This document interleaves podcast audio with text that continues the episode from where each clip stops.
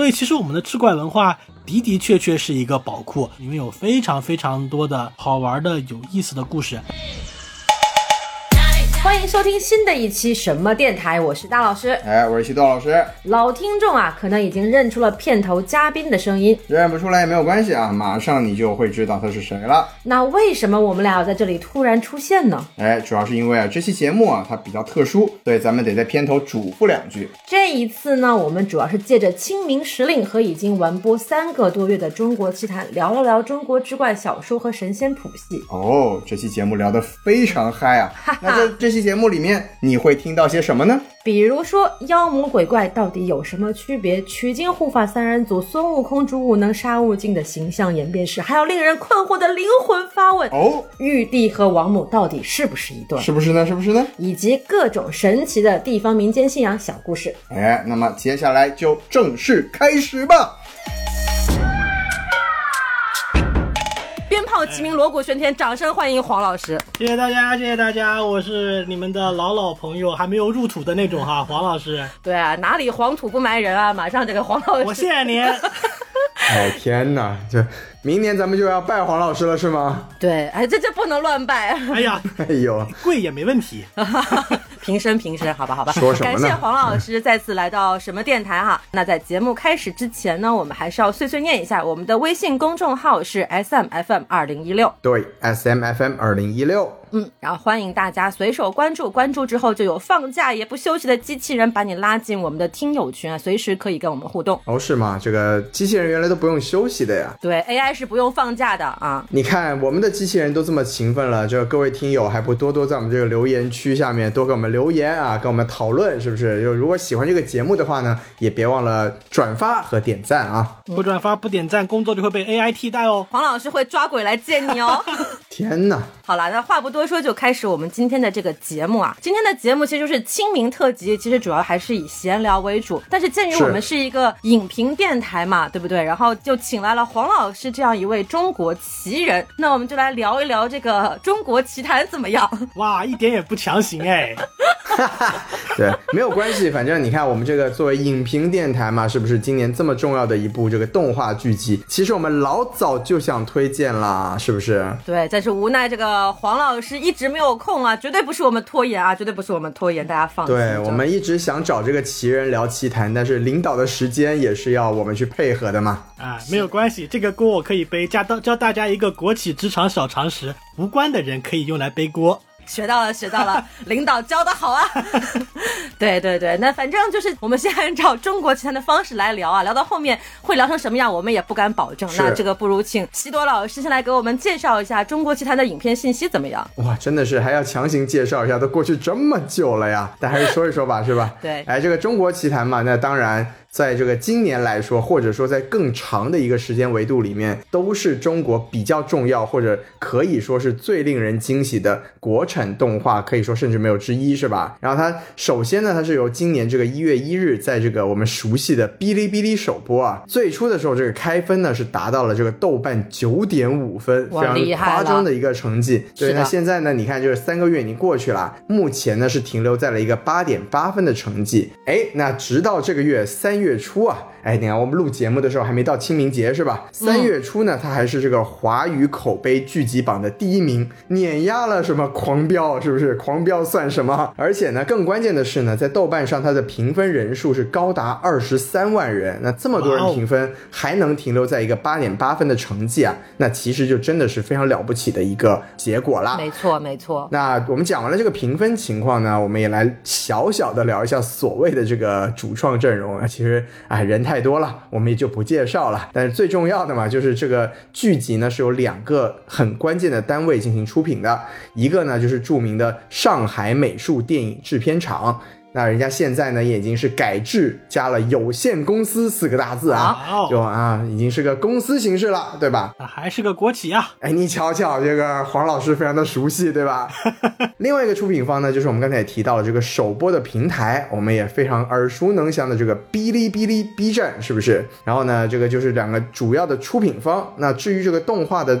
具体内容呢，它是由多个文化公司或者动画工作室来进行了各级的具体的动画制作，有一个总导演，然后每一个动画短片有自己的导演和编剧啊，我们也就不一一介绍了。对，那评分和这个所谓的主创呢，也就简单介绍这么多了。鉴于它八集的这个动画片各有不一样的剧情呢，我们也不在这里跟大家一一介绍。对，相信过去三个月了，大家应该都已经看过了，没看过的自己先去看一看啊。没毛病。对，那今天呢，我们请到这个黄老师，中国奇人嘛，我们当然还是聊一点这个中国奇事儿，是不是？我们就从各自的角度先切入这个剧集，然后接下来呢，能聊得多飞，那就看咱们这个黄老师的发挥了啊。对，呃，黑化肥会挥发是吧？这给大家表演一个胸口碎大石，啊，哎，欢迎啊，现场哎，大石碎胸口了。血流成河了啊！这清明节直接进入这个祭拜的环节了 一个星期以后我会来找大家的。啊！哈哈，好害怕呀！黄老师为了实现我们明年清明节祭拜他的这个、一周年这个事情，真的是非常的努力啊。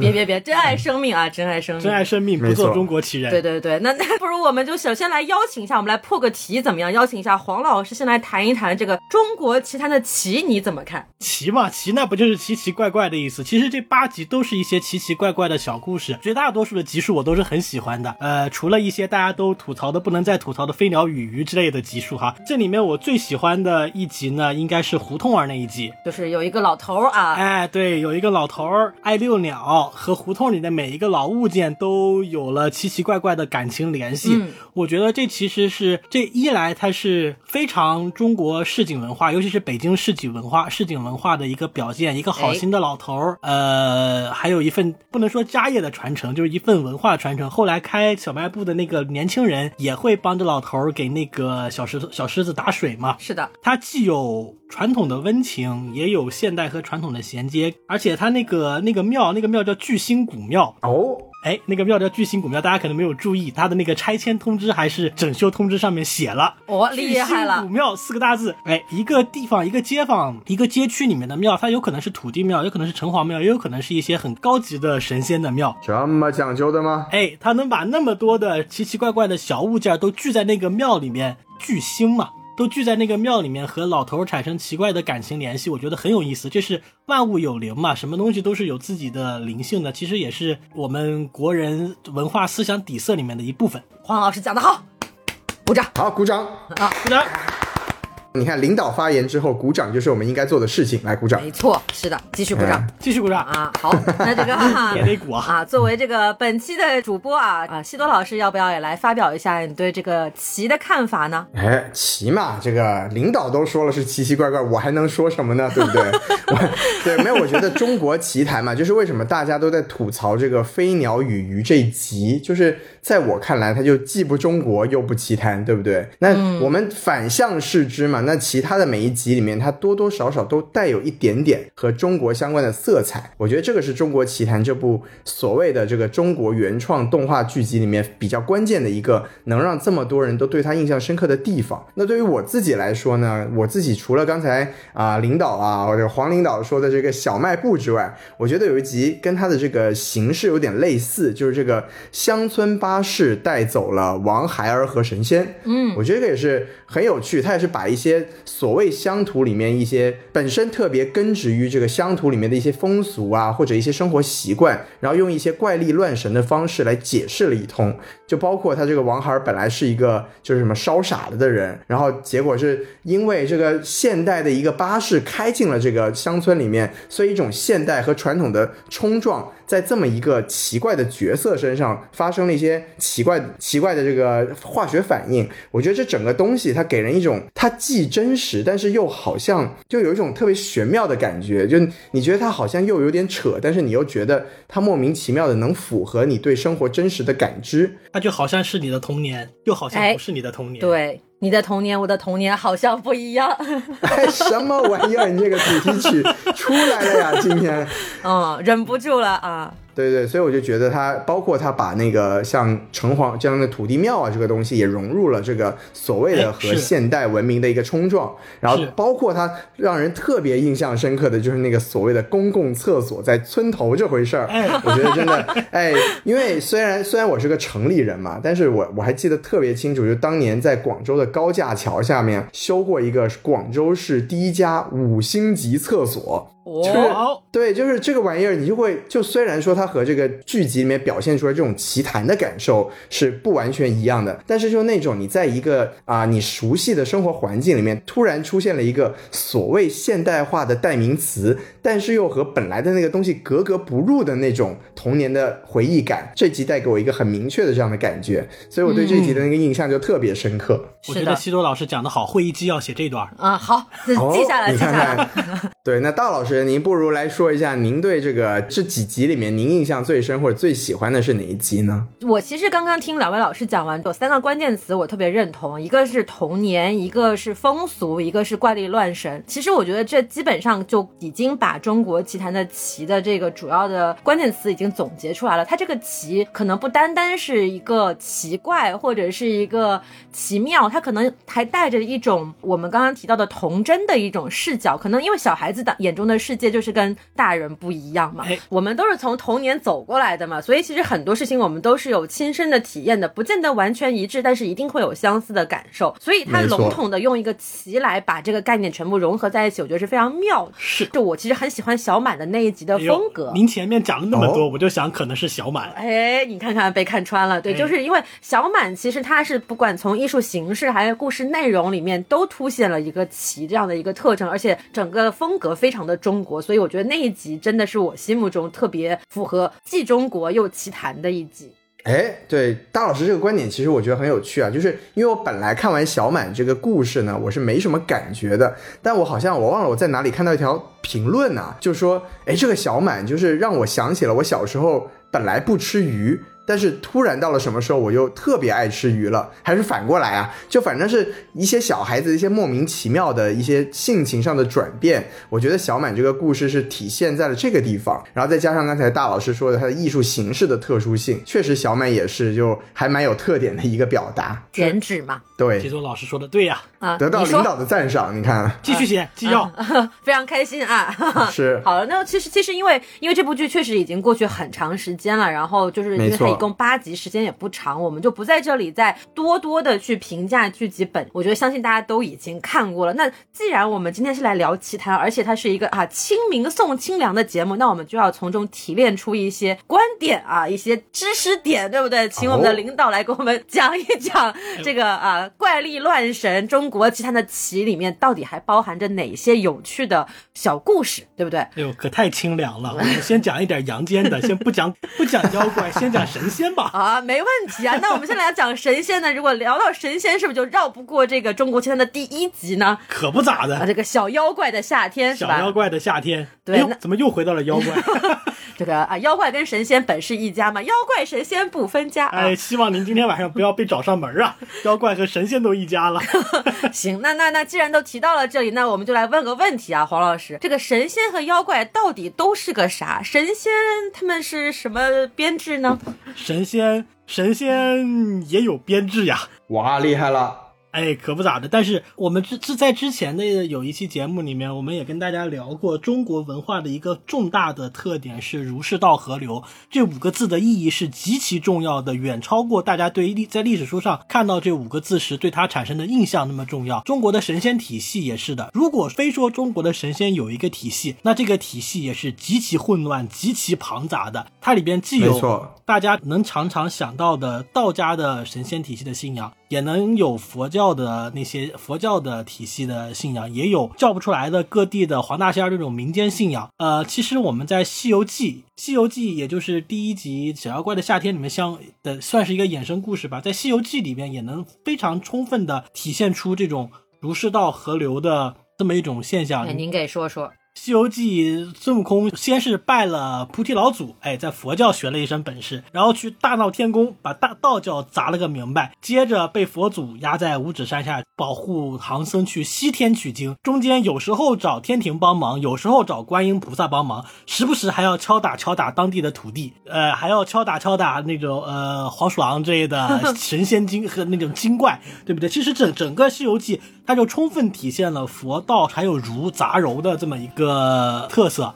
我们如果单单拆开来只看神仙的话，狭义上的神仙当然是道教的信仰，而广义上一切宗教里的崇拜的偶像，比如说是佛教的佛、基督教的上帝和天使、古罗马、古罗马、古希腊神话里面的传说人物福尔摩斯啊之类的，都可以称作神仙。福尔摩斯，赫赫尔墨斯，而不是福尔摩斯。哦，那是侦探之神是吗哎赫？尔墨斯就爱马仕，就是爱马仕，它是神使啊哦，它就是爱马仕的那个那个来源。哦，赫尔墨斯爱马仕，嗯对，他是宙斯，虽然是宙斯的儿子，但是可以看作是宙斯的小太监。哦，你看看这个，其实啊，这个 希腊神仙是很混乱的，他们的私生活啊，如果有兴趣，我们也不知道能找谁来聊一集就是神的信使。啊。呃，我。们回到中国啊，从道教的神仙谱系来看，可以说是有组织体系的。但是我们这个组织体系不能够简单的理解成天庭公务员的这种狭隘的组织体系，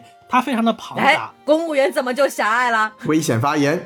广义上的公务员还有参公事业单位嘛，是不是？哦，说的也是很有道理。还有国企嘛，好，您继续。吃公家饭的不只有公务员吗？好，好，好，好，好，是我格局没有打开啊。好，来来来，黄老师继续啊，黄老师继续啊。举个例子来说明它有组织体系，但是不多，组织体系比较混乱，呃，这么一个现象。比如说，我们看关公，道教说他是雷守山的老农化身，张天师和姜太公的部将。那佛教呢，就把他封成了护法乾蓝神，跟四大天王一个样。四大天王大家也都记得，天庭有四大天王，风雨雷电嘛。啥玩意儿？啊哎，不对，错了错了，什么风雨雷电呃？那那那四大天王是什么来着？四大天王就是东方、西方、南方、北方。哦，东南西北啊。对不，是风雨雷电。南方持国，西方广目，北方多闻。哎，啊，四位四大四大天王在《西游记》里面他是天庭的，他是道教人物，但其实人家正牌的是佛教的人物，是四大天王，是护法神。再看哪吒，好嘛，哪吒也是从佛教拉去天庭的。哪吒本来是印度的一个神的第三个儿子，三就被太子对，就被拉到了李靖那儿做李靖那儿做李靖的第三个儿子，怎么就姓李了呢第三个儿子，李靖这个人本身也是从佛教的北方多闻天王，也就是毗沙门天王演变过来的。我完全听不懂啊。两两边的人是错综复杂呀，反正你中有我，我中有你。中有我，我中有你。比如说，再比如说吧，阎罗王正宗的印度信仰，可能甚至是埃及的信仰，到中国把阎罗王变成了十殿阎罗，有十个王分身了。这十殿阎罗里面，其中还有一个是包拯。哦，难怪他这么黑，哎，可不咋的，黑的你晚上都看不见他呀。伸手不见五指的漆黑啊，只有头顶一颗明月。哎，突然就来到了这个清明的设定了，够黑的。哎，真够黑的。嗯十殿阎罗嘛，十十个王不能没有统一的领导。好嘛，再来一个地藏王菩萨做领导。还有那个什么谛听，是不是？哎，对，就是就是他。您看看这佛佛教呀、道教呀、儒家呀，全混在一块儿了。所以，即使是道教本身，也纳入了很多的民间信仰和佛教的菩萨。我们强行说神仙有谱系，是不免确实是有点强行。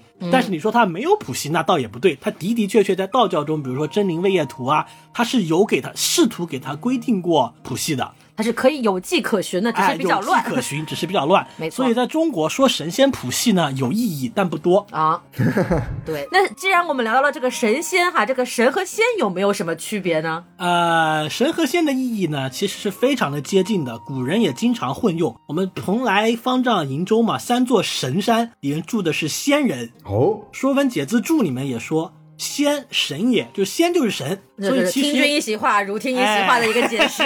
所以其实神仙的意义是非常接近的。嗯如果非要做个区分的话呢，神的概念比较早，很多先秦文献就已经有了。比如《说文解字注》说：“天神引出万物者也”，就是说天神啊，就是把万物搞出来的人。就盘古开天地嘛。哎，可以这么理解。女娲造人嘛。哎对，造搞出算了，哎，别别了，哎，打住好不好啊？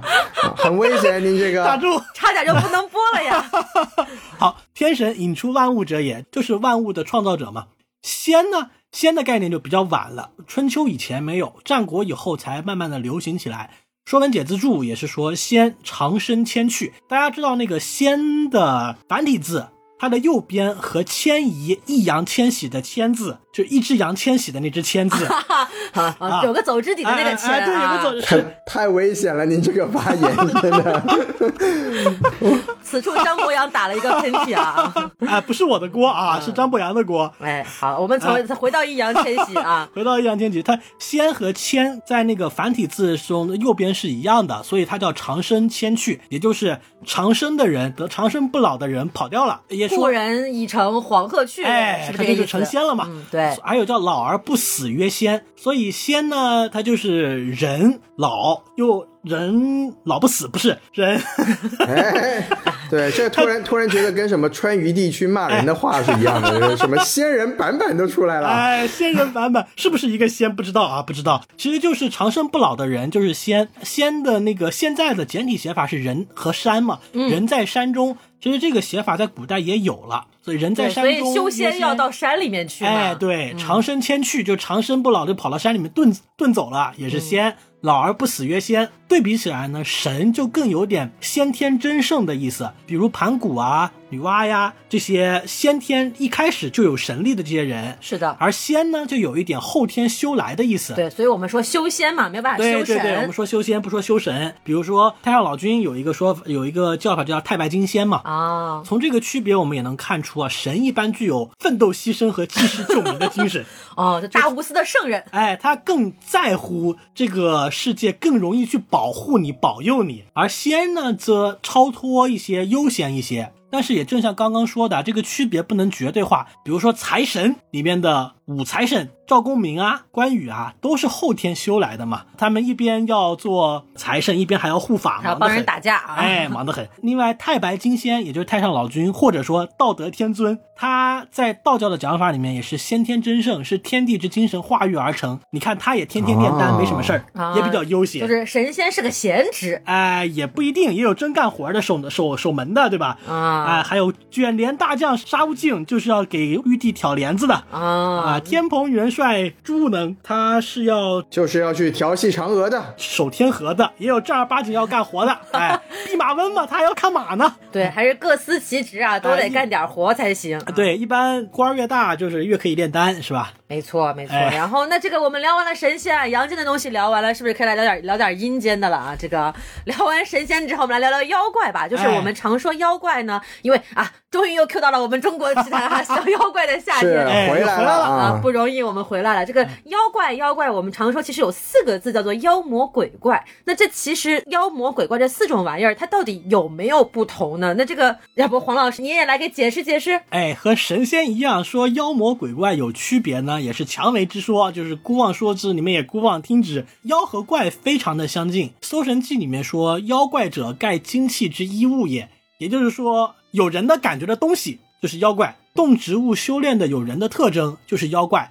如果非要区别妖和怪的话，那就是妖更像人一点，长得好看一点。哎，可以这么讲。所以我们说妲己是妖，不说妲己是怪。一般说狐妖，不会说狐怪。但是蛤蟆就是蛤蟆怪。哎，有道理。哎，这是有区别的。我果然是颜值即正义啊！这里面居然还有外貌歧视，我的天！哎呀，了不得了！哎呀，ugly man life matters 呀！哎呦，什么玩意儿都是。领导总结的好啊！鼓掌，鼓掌。来来我们继续，我们继续啊！《左传》里面说妖由人兴，也就是说妖是人作出来的，作妖嘛。而怪呢，就是进化没完成。哎，这个听起来有一点像这个《指环王》里面，你修炼的好就是精灵，修炼的不好就是半兽人。哎，好有道理。而鬼呢，我们说完妖怪，我们来说鬼。鬼，《礼记》里面说众生必死，死必归土，这就是鬼。什么意思呢？就是你死了就是鬼。列子也说，鬼归也，人死为鬼。原来“死鬼”这个词就是这么来的呀！哎，对，它是非常合理的。这也是个谐音梗啊，哎龟去了就变成鬼了，是哎，吗这？不叫谐音梗呀，这个是一种正经的训诂学的解释方方法呀。哦，啊、通音为训啊。好的，啊，是人死为鬼，也就是鬼就是人死了就会变成鬼，这是一个非常明确的概念哈。相对来说，妖魔鬼怪，鬼是人死，魔就不是了。魔是一个佛教传入的概念，是摩罗的略称。所谓走火入魔，就非常的形象。嗯也就是你修炼时练差了，那就是魔啊啊，你死不死不重要。就已经已经变得就是非人非鬼了。哎，对，他从印度引进中国之后，就非常好的填补了妖怪和鬼之间的一块权力空白。哦，权力空啊，白可不，咋的，就是他又很厉害，但又不是。呃，我要怎么解释这个问题呢？你要怎么解释？我不知道呀。对，您不解释，我们也没有办法理解呀。呃，就是他的能力很高，但他又不需要人死掉。哦，听起来很不错的一个选择嘛。哦就是人本来只有死掉之后才能拥有奇怪的能力去作恶，但是现在他不需要先死掉了，他可以直接获得坏的能力去作恶作恶。恶。哎，他就填补了一块权力空白。这个在这个时候，妖魔鬼怪就组成了灵异事件里面的反派集合。这个黄老师刚刚跟我们已经非常系统的聊，虽然他不是很有系统啊，但他试图系统的 聊了一下这个神和仙的区别，还有妖魔鬼怪并不是很大，但是也有一点的区别。那这个像上课一样啊，这前面是一个提纲啊，各位同学做好笔记啊，主要的概念其实已经解释完了期中要考哦，写到会议纪要里哦。啊。对，这个清明节春假过了之后会有随堂测试哦。哦，对，然后我们这个聊完总的概念之后，我们再次啊试图回到其他的这个具体的剧集里面。我们第一集《小妖怪的夏天》里面提到这个小猪妖，它到底是小猪妖还是小猪怪呢？它是不是就属于你刚才说的，它是动物幻化出来的一种这个啊比较接近于什么妖的那个形态呢？你要非说它接近于怪，是怪我也 我觉得也是可以的。因为它啊毕竟长得不好看，因为它长得没那么好看，所以它应该是更像是怪而不是妖，是吗？哎，它不是小猪妖，它是小猪怪。但你绝对不能说它是小魔鬼，它可能是小妖怪。为什么小魔鬼听起来还有点小亲切的感觉？哎呦，你这个小魔鬼嘞感觉！哪里不太对。哎，对不起，我想到了品如的衣柜。什么呀？你这个 你这个联想实在是太不正经了。哎，咱们还是回到这个中国奇谭里面来。那咱们以这个小妖怪的夏天为例嘛，那我们不如就来讲一讲这个《西游记》里面这些神仙鬼怪里面都有一些怎么样的可以被大家参考一点的这个演变史啊之类的东西呢？哎，没问题。《西游记》整个故事的形成啊，有其实是非常长的时间了。呃，一开始有取经的故事，到元代形成的杂剧，在明代才被整理成为我们现在看到的《西游记》。中间也大量的吸收了印度佛教故事，呃，玄奘自己本身的故事和。也大量的吸收了各地民间传说中的故事。唐僧四人的形象相对来讲是比较有考据的意义的。他们在原初的故事版本和最终的故事版本中，形象差距是非常大的。唐僧本人呢是没啥好讲的，他就是玄奘大师嘛，也玩不出什么花来。主要是那三个徒弟个顶个的来源比较复杂。哎，您看玄奘本人不是一个人去了西天吗？他还是个偷渡客呢，这怎么就凭空多出来三个徒弟了呢？它精神分裂了哎故。事哎，Fight Club 的这是，哎 哎，就他是怎么一个人变成了四个人的呢？一千年过去了，他的故事就不一样了，这是为什么？孙悟空他到底是外来猴还是本土猴？他是猪八戒，他到底是外来猪还是本土猪？这些其实在在学术上都是有研究的。哦，我们一个个来看哈，我们先来看孙悟空。孙悟空呢，他有多个的形象来源，他们把不同的故事中不同的孙悟空的原型杂糅汇编到孙悟空这一个形象中。其中最重要的两个来源，一个是来自于唐代的僧人释悟空，这个人贡献了名字，嗯，而另外一个来自于印度史诗《摩罗衍那》中的哈努曼，也就是小萝莉的猴神大叔里面那个猴神。啊，哎，他贡献了神通。释悟空呢是唐代的僧人，他出生于长安，也去过西域，后来莫名其妙的就被《西游记》里面的猴行者抢了法号，这个悟空就是法号。哎，抢了法号。猴行者呢这个形象来自于哈努曼，罗摩衍那这个故事讲的是猴子帮助王子罗摩的故事，是不是就和猴子帮助玉帝唐僧的故事就有点像了？哈努曼是风神之子，能腾云驾雾，会变化，会排山倒海。哦，那不是郭芙蓉吗？哎，他能钻到敌人的肚子里面，还能隐身探听消息，这些就和孙悟空的神通非常像了。佛教把印度的传说带到了中国，中国本土的文人在元杂剧里面就吸收了这些，创造了猴行者的形象，后来再给他安一个西行求法的僧人的法号悟空，我们的孙悟空就此诞生了。啊，所以他真的是从石头里面蹦出来的呀。哎，这也是后边我们要讲的一个他的另外一个形象来源。孙悟空有很多支线的情节都是有其他的形象来源的。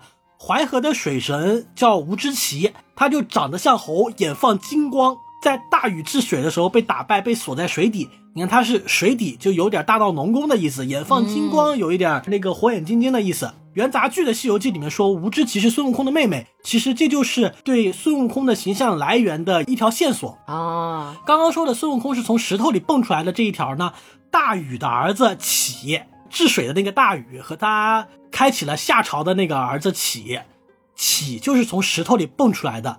起嘛，就是打开了，就是起哦，石头裂开了，就是起，哎，我裂开了呀，啊，嗨，所以那个孙悟空是从石头里蹦出来的，这个情节就借鉴了大禹和启的故事。孙悟空偷桃这个事儿呢，可能跟东方朔有关，东方朔也有偷桃的故事。他跟菩提老祖学艺，三更半夜的去开门呢，就很像禅宗里面五祖弘忍给六祖慧能传法。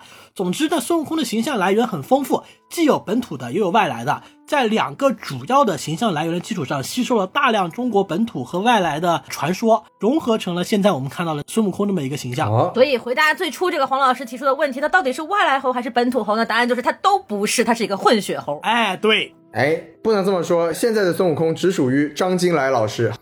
哎呀，律师函警告。好，说完了孙悟空，我们来说猪八戒。猪八戒也有外来猪与本土猪的争议。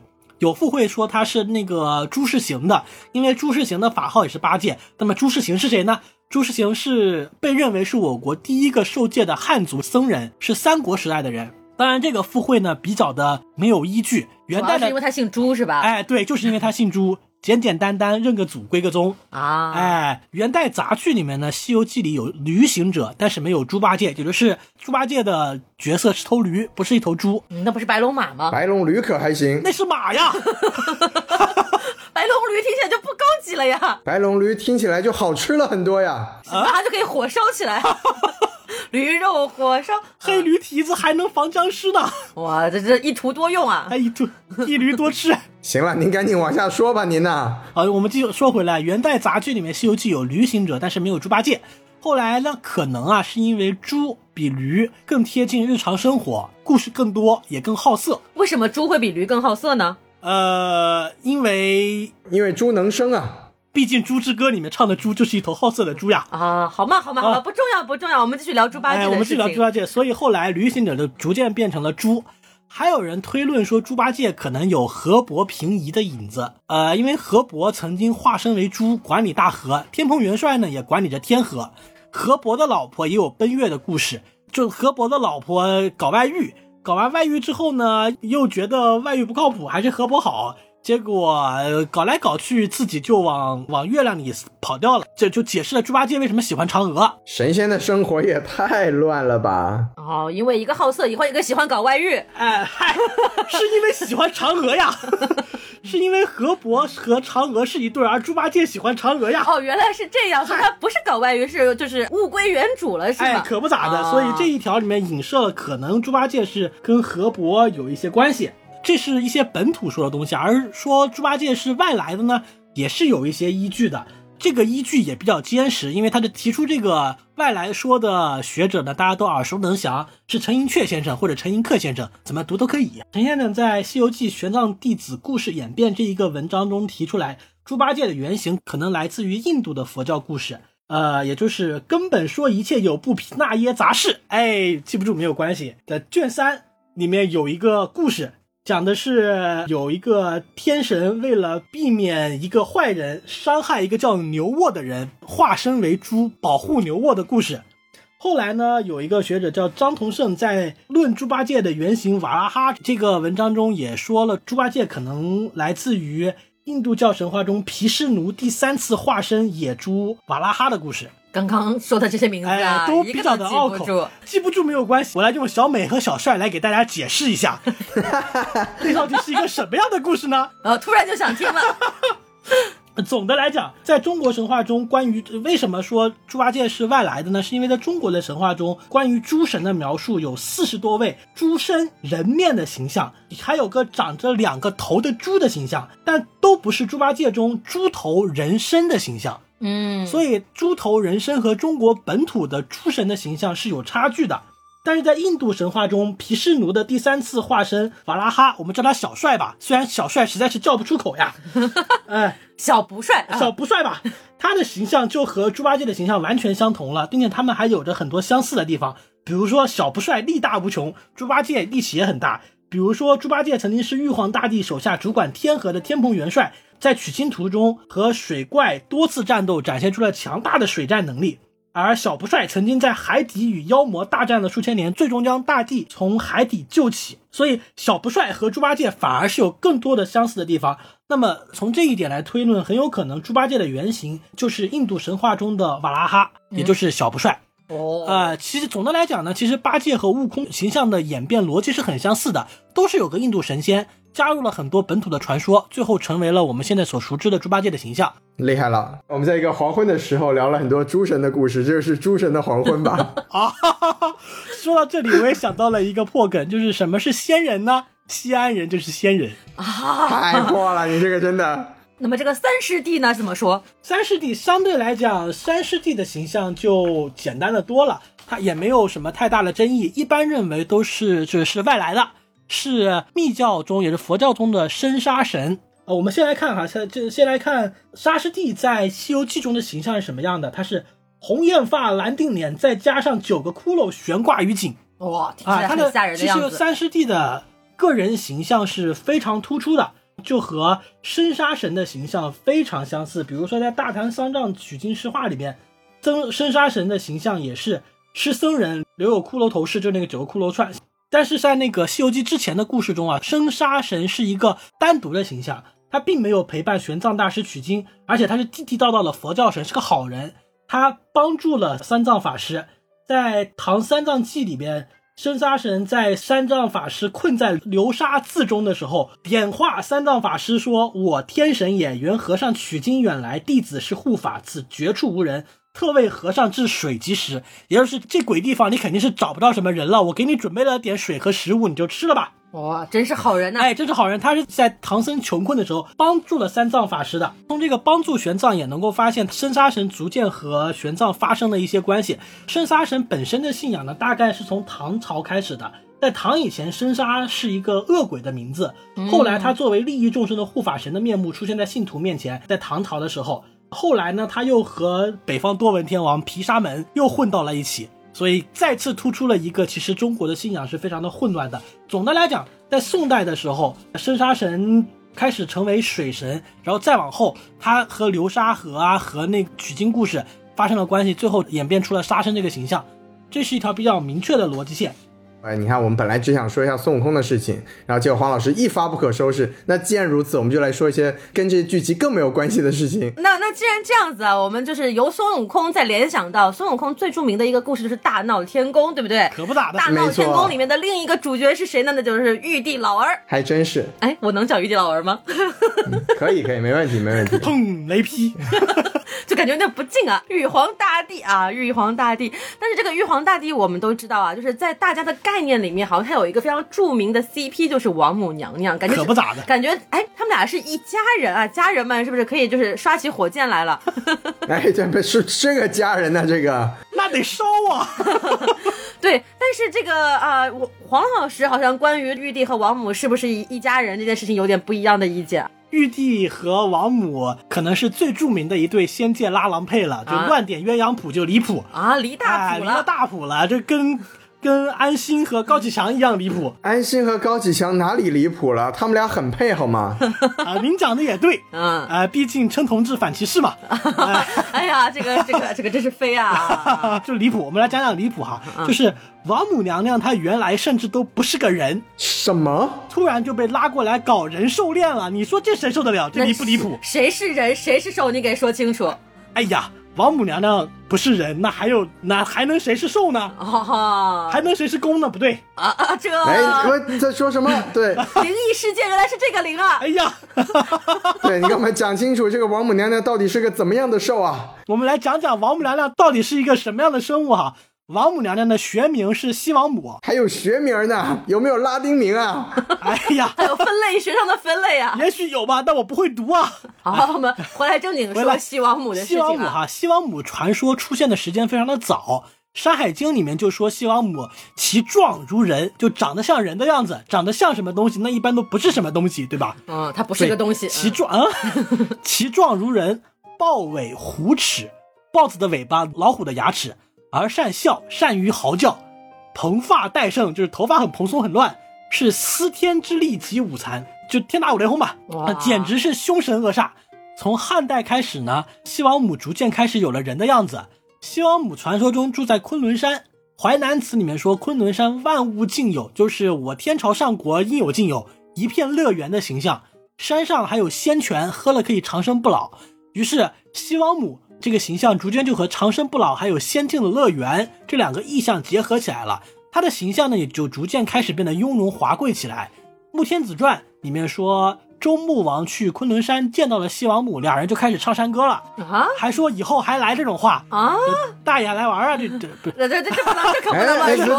这这，哎，就后面又有了西王母给汉武帝送蟠桃这种传说，而出现他给汉武帝送蟠桃这个传说的时候呢，他已经是仙女的领班了，哇，这个时候听到“领班”这个词，都哎感觉哪里不太对不太对劲了？哎呀，端着果盘就上来了，真的是哎天上人间呐！哎呀，可不敢瞎说，听不懂，听不懂听。不懂，听不懂。后来呢，在正经的道教里面呢，也把它写成呢是仙女的首领。啊，确哎实，而玉皇大帝这个说法出现的就很晚了。商代的时候崇拜地，周代的时候崇拜天，天有时候和地连起来用，就成了天地，成了周朝崇拜的最高神。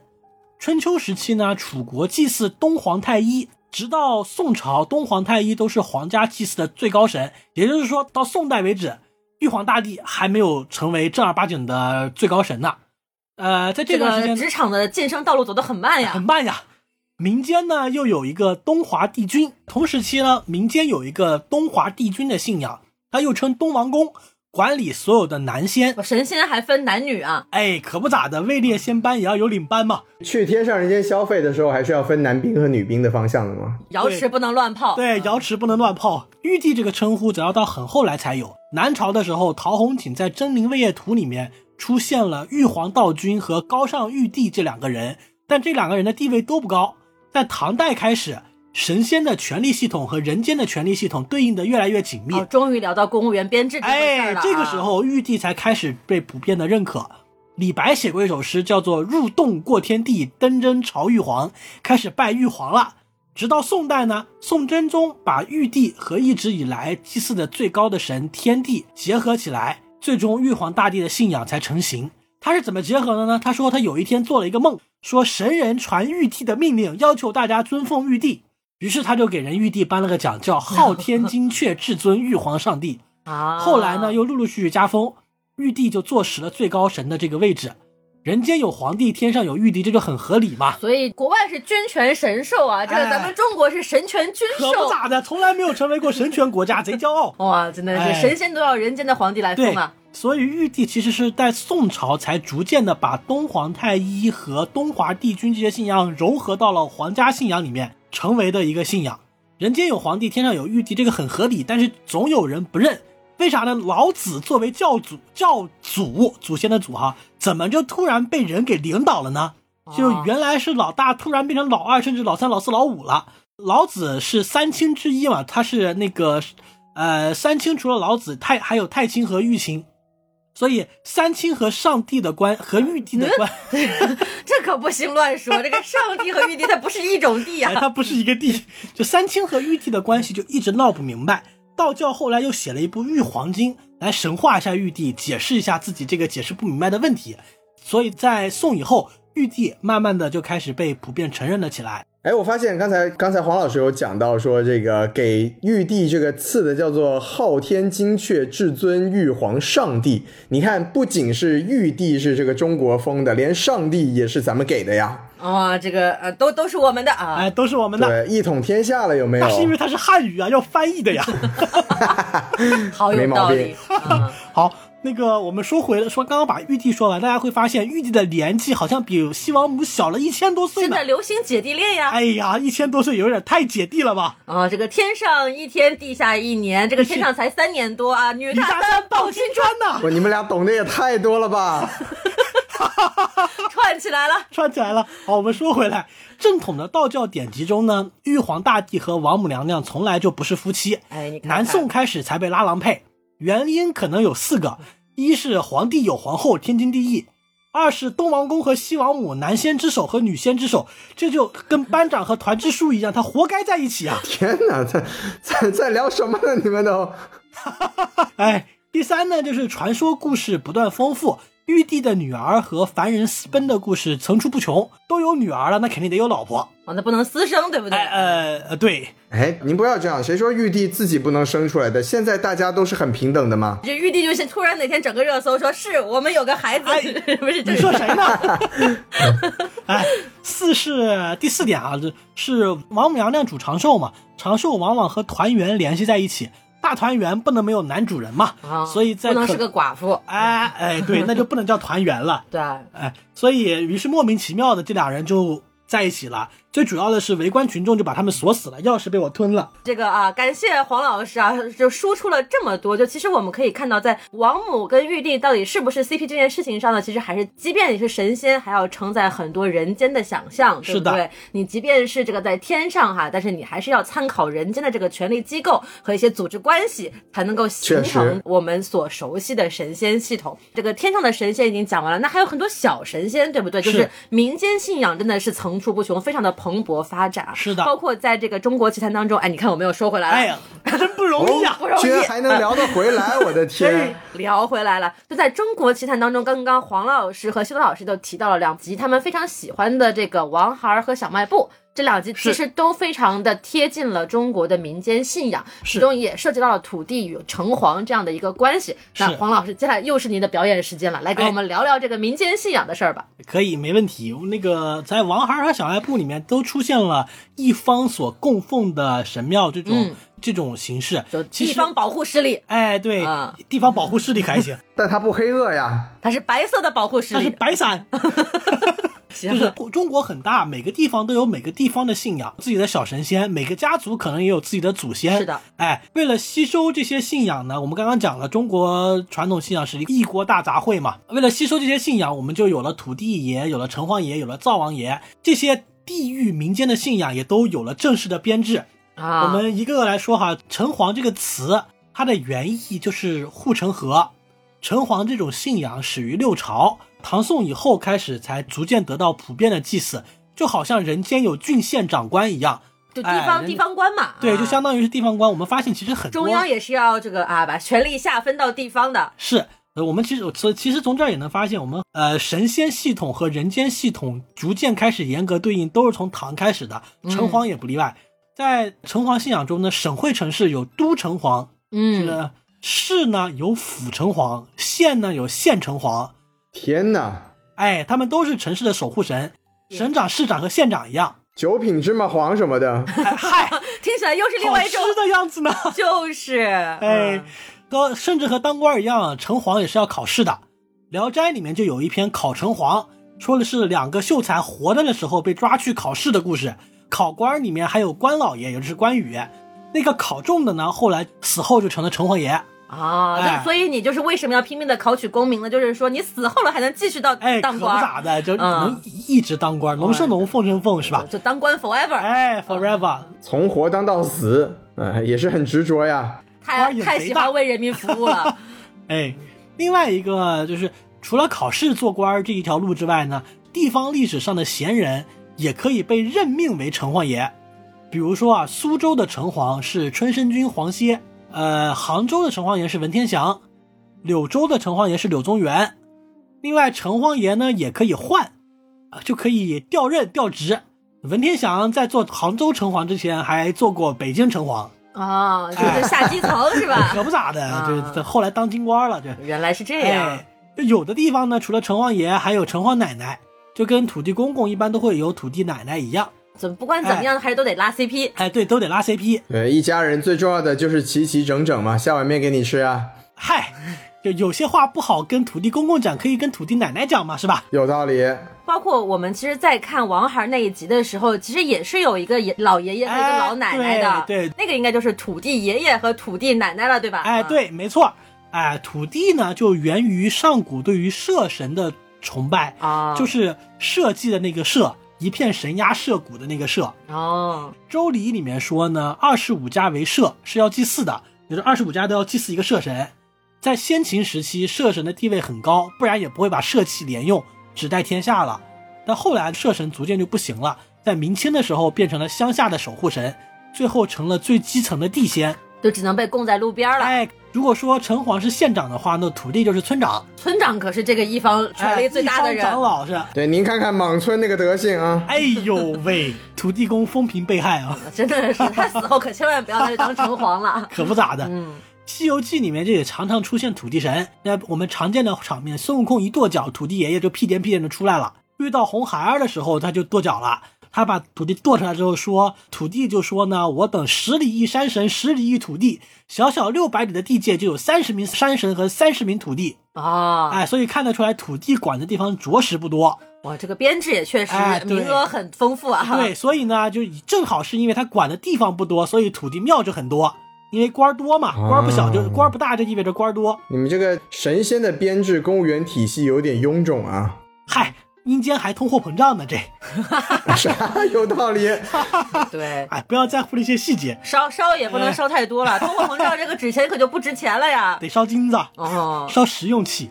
对对对，呃，正是因为土地它管的地方小，所以土地庙反而非常的多。比如说《王孩儿》里面的那个就应该是土地庙，土地可以主管哪些呢？我们去《王孩儿》里面突出了一个求子，但是。其实土地既可以管考试，也可以求福求财，他都能管。毕竟你有啥事儿都可以去麻烦村长嘛。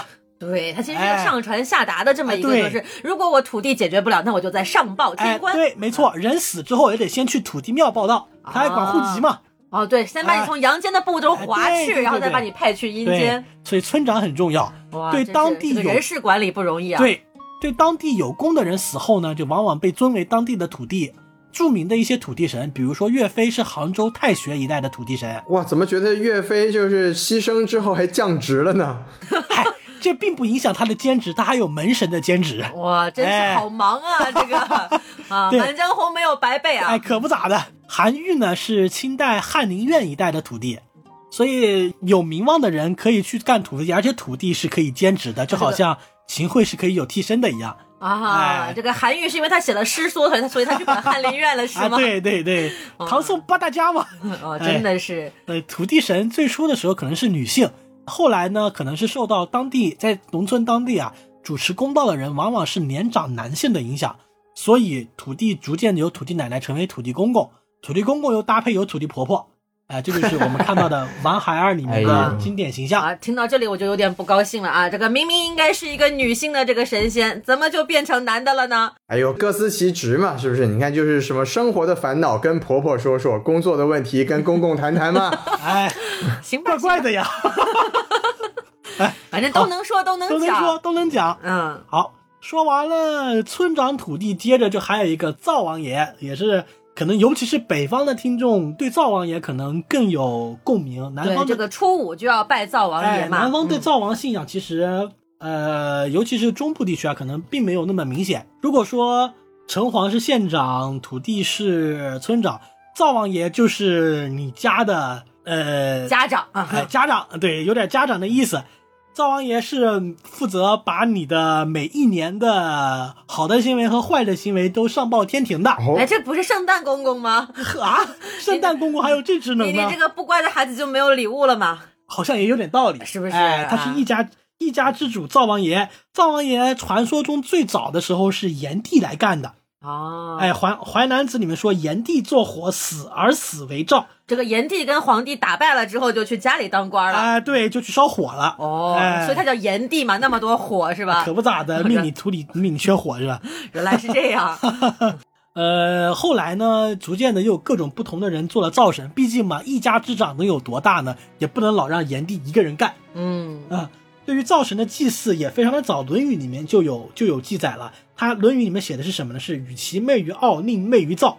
也就是说，与其去祭祀奥这个神，不如去祭祀灶这个神。奥，这个神又是谁？奥这个神是地位比较尊贵的这个神，而灶是地位相当相对来讲不如奥尊贵的神。可是为什么要去祭祀这个灶呢？是因为灶王爷虽然地位不那么高，但他管你家里的饮食呀，管你的衣食住行，哦他跟你的切身利益更相关。也正是因为如此，灶神爷是可以被贿赂的。哦，啊，贿赂。我们为什么要祭祀灶王爷？就是希望灶王爷在上天汇报你这一家、你这一年的所作所为的时候，能多说一点好话哦呀。这是一个肥差啊！其实不仅灶王爷能被贿赂，我们其实想想，我们求的哪一位神不能被贿赂的？不都是你烧个香，希望他赐你点什么吗？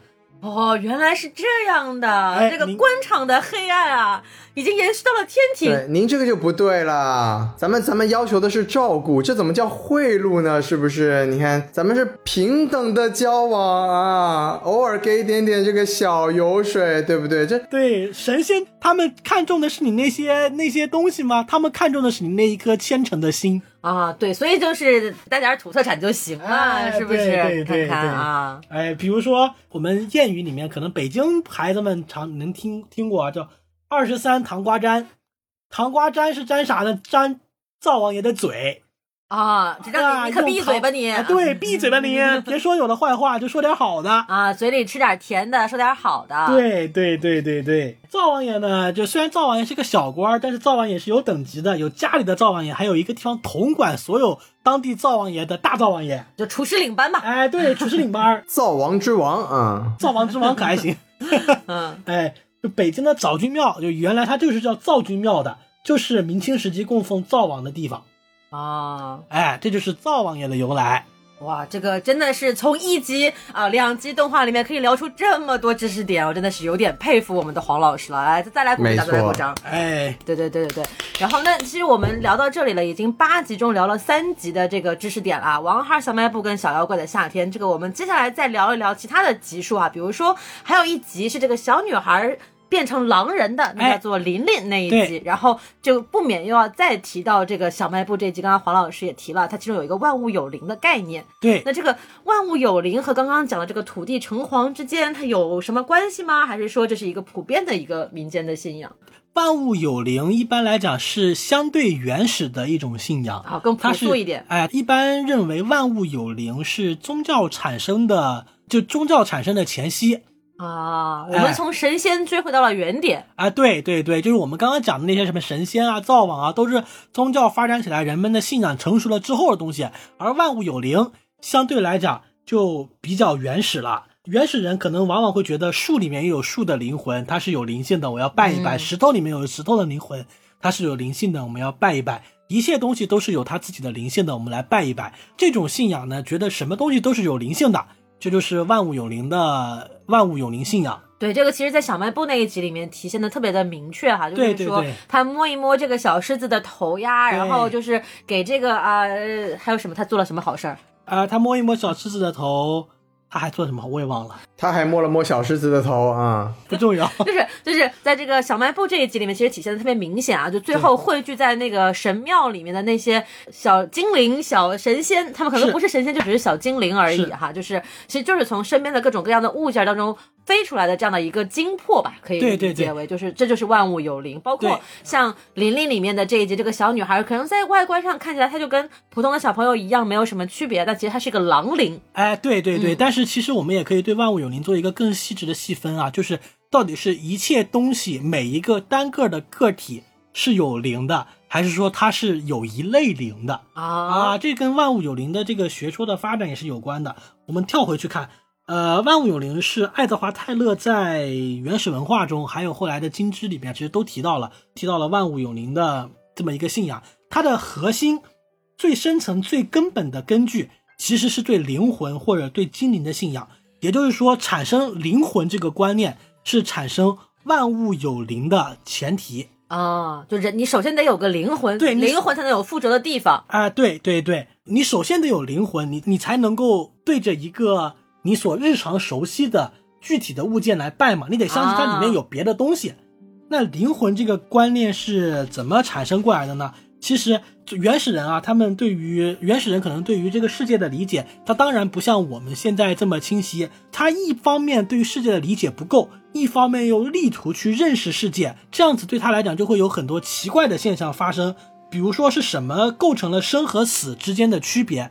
明明你所有的器官都还在，嗯，你所有的物理构建都还在，但是你突然一个人就从有灵气变得没有灵气了，造成这种差别的原因是什么呢？又是什么引起了清醒啊、梦啊、失神啊这种事情？就你明明是睡着了，你什么都没干，但是你仿佛在梦里面又什么都干了。这就是以前的人们对心理学并不了解，啊所以就找了这么一个说法。对，解释这个事情最直观的、最直观的一个方法，就是在这个物质的肉体里边，一定还有一种我们所不了解的精气。嗯，这个东西就是灵魂。所以从这两件事，你可以做出一个显而易见的推理，就是每个人都有生命，每个人都有灵魂。而灵魂这个概念一旦从人上被推出来了，它就很容易泛滥，就产生了万物有灵、自然崇拜、动物崇拜、图腾崇拜，就一切都可以从人自身往外推到万物之上。他们他们会想象万物有和人类一样有自己的灵魂，这种泛灵化的自然的倾向，可叫天赋异象，也就是从每个东西都有灵魂，可以进一步推论每一类东西可能都有一个共同的神，啊，哎，就物神崇拜。比如说，嗯，比如说咱们播客界其实就有个播客神，他一直就没有看到我们呢。哇，好有道理，就好像老司机神一样，是吗？在河北的那一个著名的庙里，哦天哪，哎我完全不知道你们在说些什么呀。哎，就这样子，嗯自然精灵的观念进一步就发展出了种类神的观念。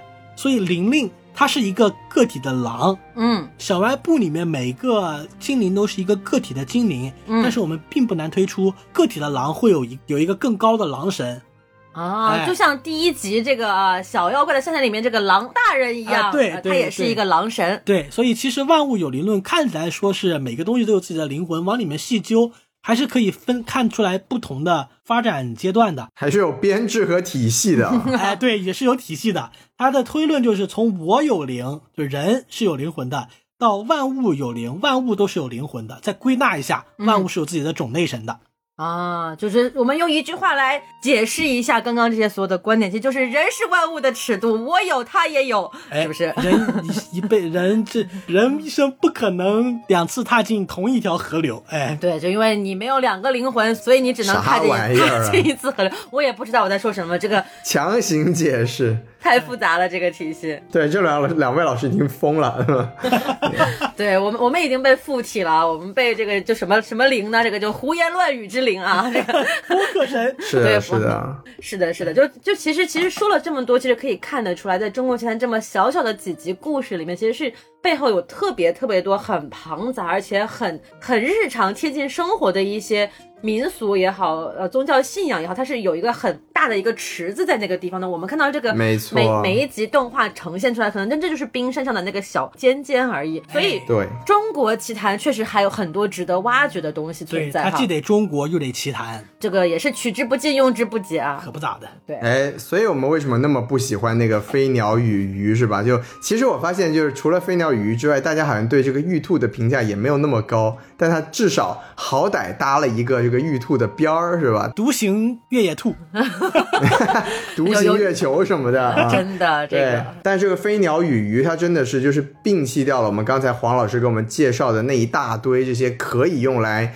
更好的发挥的素材，而去讲了一个这种可能硬要说的话，跟这个传统的民俗海螺姑娘有点相似的故事。那这个东西就让人觉得好像和这个中国奇谭能带给我们的期待有一些落差，哎，所以就导致我们。对，导致我们对那集的评价都很低。那既然说到这里了，那就刚才黄老师也给我们介绍了这么多庞杂的啊，可以挖掘的这个鬼矿，是吧？就不是金矿，是鬼矿，鬼故事的矿藏啊。那就在黄老师您看来，您总结了这么多啊有趣的故事，如果让您做下一季的这个啊总顾问，您有什么特别想推荐的一些中国的一些志怪的故事，可以作为第二季的这个中国奇谭的一些参考呢？其实中国的志怪故事从古到今。真的是非常非常多，志怪小说从魏晋南北朝开始是经历了很好几个高峰的。魏晋时候是一个高峰，唐代是一个高峰。我们所耳熟能详的很多故事，比如说《白蛇传》，其实也是从唐代的唐传奇里面出来的啊啊！再到明清时期又是一个高峰。像我们如果大家看《铁齿铜牙纪晓岚》的话，可能知道纪晓岚写了一本书叫《阅微草堂笔记》，这其实是一本志怪小说，它里面讲了很多奇奇怪怪的鬼故事。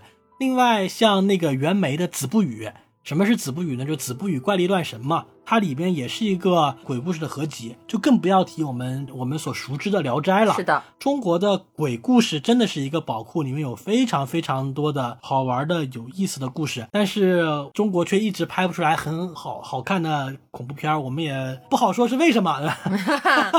呃，如果单从这些故事里面来挑的话呢，我个人非常喜欢的一个故事是。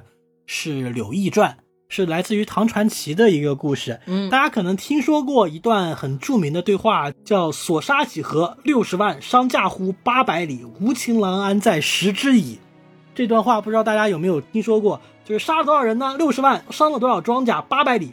无情的那个就是那个负心汉哪去了？被我吃了。哦，啊，这就是来自于唐传奇《柳毅传》的一个故事。《柳毅传》讲的大概就是一个儒生柳毅。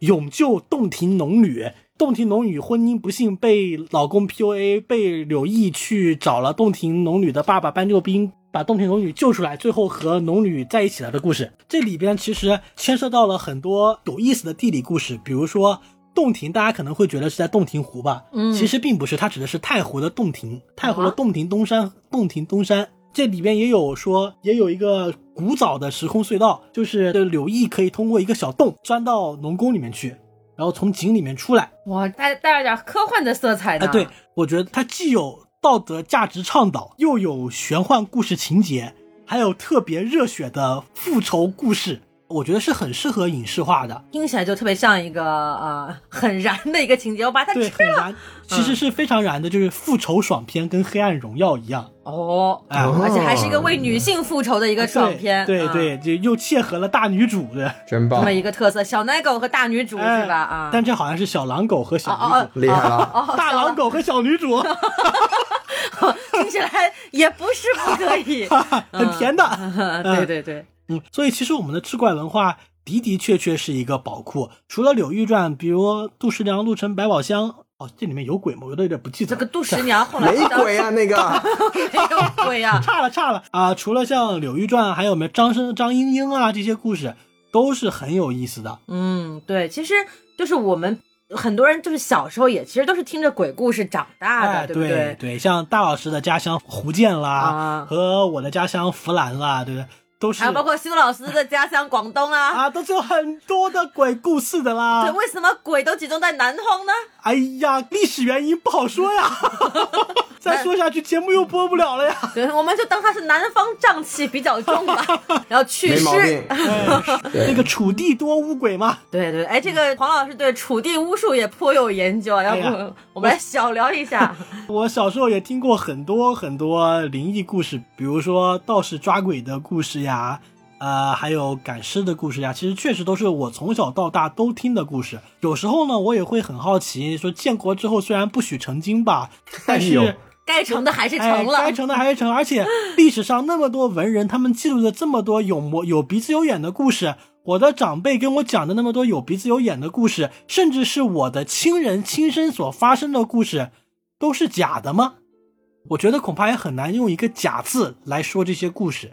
对，这这就仿佛是这个鬼故事的费米悖论啊！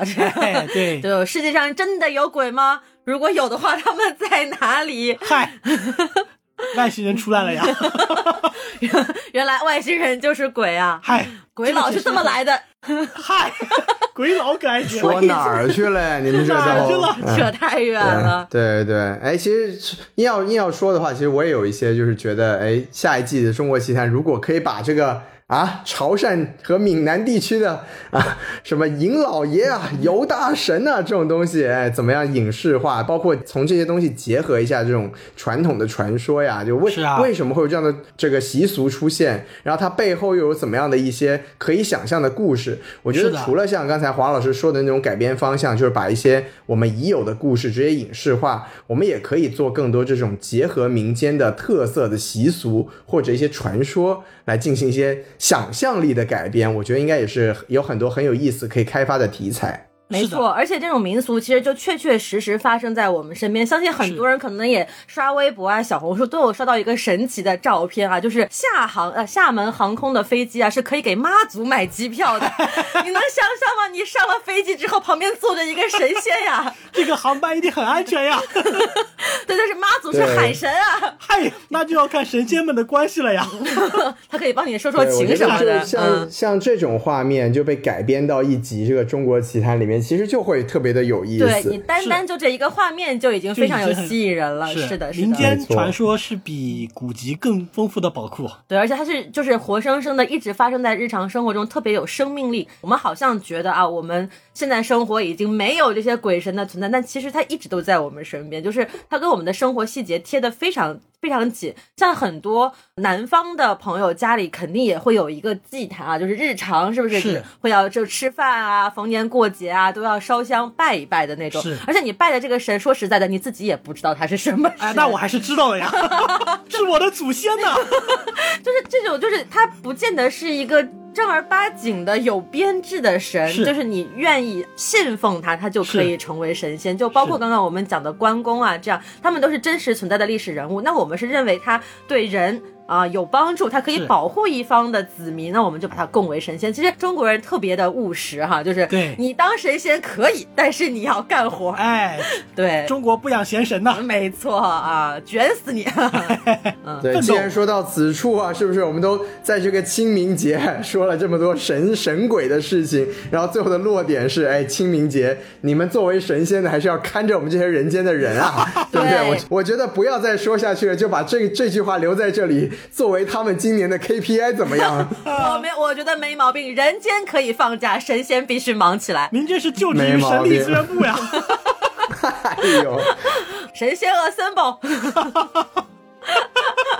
哎，好了好了，好了好了，不如看神中国神大战复联，不知道会出现什么样的情况我呢？很期待，很期期待很期对待行，哎那我们今天这期节目就是啊，扯得非常非常的远啊，就是感谢这个黄老师的存在，真的是带我们天外飞仙游了一圈，就是但聊的也非常非常的开心啊。中国奇人的中国鬼扯呀！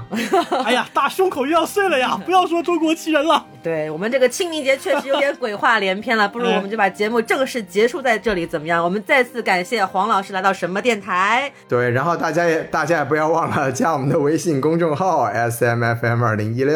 S M F M 二零一六，这个黄老师可是真真正正的啊，在他的分身啊，在我们的 听友群里面的。就大家如果想听更多的鬼故事，也可以进群点播。点播可还行？黄老师这个黄段灵就在我们的群里面飘荡啊！行 行，那那这期节目就聊到这里，感谢大家的收听，我们下期再见啦，拜拜！再。见。啊，拜拜。